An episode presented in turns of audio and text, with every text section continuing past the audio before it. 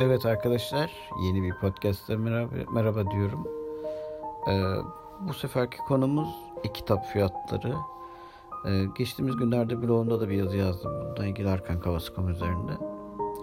Şimdi biliyorsunuz e-kitap sektörü e, bir türlü Türkiye'de istenilen noktaya ulaşamıyor. Hani Amerika'da ve Avrupa'da ülkelerinde özellikle Güney Kore'de, Japonya'da çok ilerlemiş durumda. Yani insanlar dijital okumaya çok alışmış durumdalar. Türkiye'de bunun için bir sürü bahane var. İşte zaten okuma oranı düşük ve insanlar işte kitap kokusunu duymak istiyorum gibi böyle acayip bahanelerle e-kitaplara uzak duruyorlar. Ve bunun en büyük nedeni de e-kitap fiyatlarının inanılmaz yüksek olması.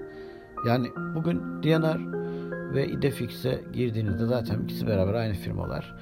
E, Kobo biliyorsunuz onların dijital tarafını yönetiyor.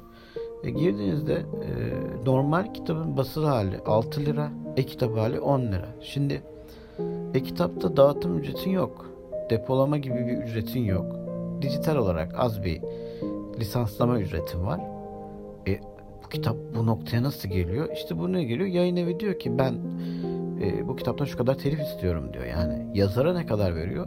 belki yazarın haberi bile yok yani kaç tane satıldığından o kitabın dijital olarak. Çünkü e, üstünde ÖSPN var ama bir satış raporudur vesairedir. Hani çok kolay bir şekilde e, örtbas edilebilen bir şey. Yani yazarın e, ne ben normal satılan kitaba bakarım fiziki durumundan.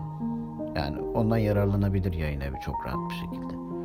Ama bu durum neye yol açıyor? İnsanlar işte kitap korsancılık vesaire bunlara yöneliyorlar değil mi? E, kitabın 15 lira olması insanlar bir klikle e, aradan 3 ay sonra bir kitabın e, dijital versiyonunu, EPUB'ını, PDF'ini bulabiliyor internette. E, ama bunu sen ucuz yapsan veya Amazon'daki gibi e, bir program yapsan işte 10 dolar verse adam aylık atıyorum 50 lira verse istediği kitabı okuyabilse. Ama böyle bir şeye girişmiyorlar. Neden?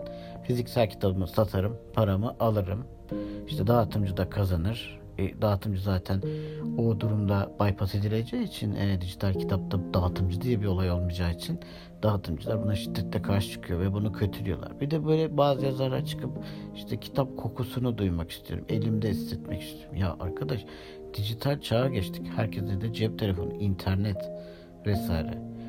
Şimdi bu konuda bazı gelişmeler de oldu. Sesli kitap diye bir yapı var biliyorsunuz Audiobooks yurt dışında. E, Seslenen Kitap diye bir firma çıkmıştı bundan bir iki sene önce. Ben de bir tane kitap almıştım, denemiştim ama o dönem pek tarzım değil diye düşünmüştüm ama insan zamanla bazı şeyleri tarzı olduğunu gerçekten öğreniyor. Ee, onlar da herhalde isim değiştirmiş. Storytel'e dönmüşler. Hatta podcastleri var onların da ünlü yazarlarla görüşmeler yapıyorlar. Ee, Storytel adına dönmüşler. Kitapları da oraya aktarmışlar. Yani kaybolmadı eski kitaplarınız. Öyle de bir yapı var. Yani sesli kitap da var, dijital hali de var.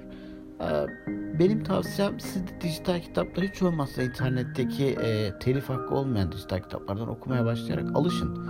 Cep telefonları. Bunun için e-booklar da var biliyorsunuz. İşte Kobo'nundur vesaire. Kindle var. Bunun gibi şeyler de var. Onlar bir sonraki aşama. Yani siz önce telefonunuzdan veya tabletinizden bunları bir deneyin. iPad'inizden.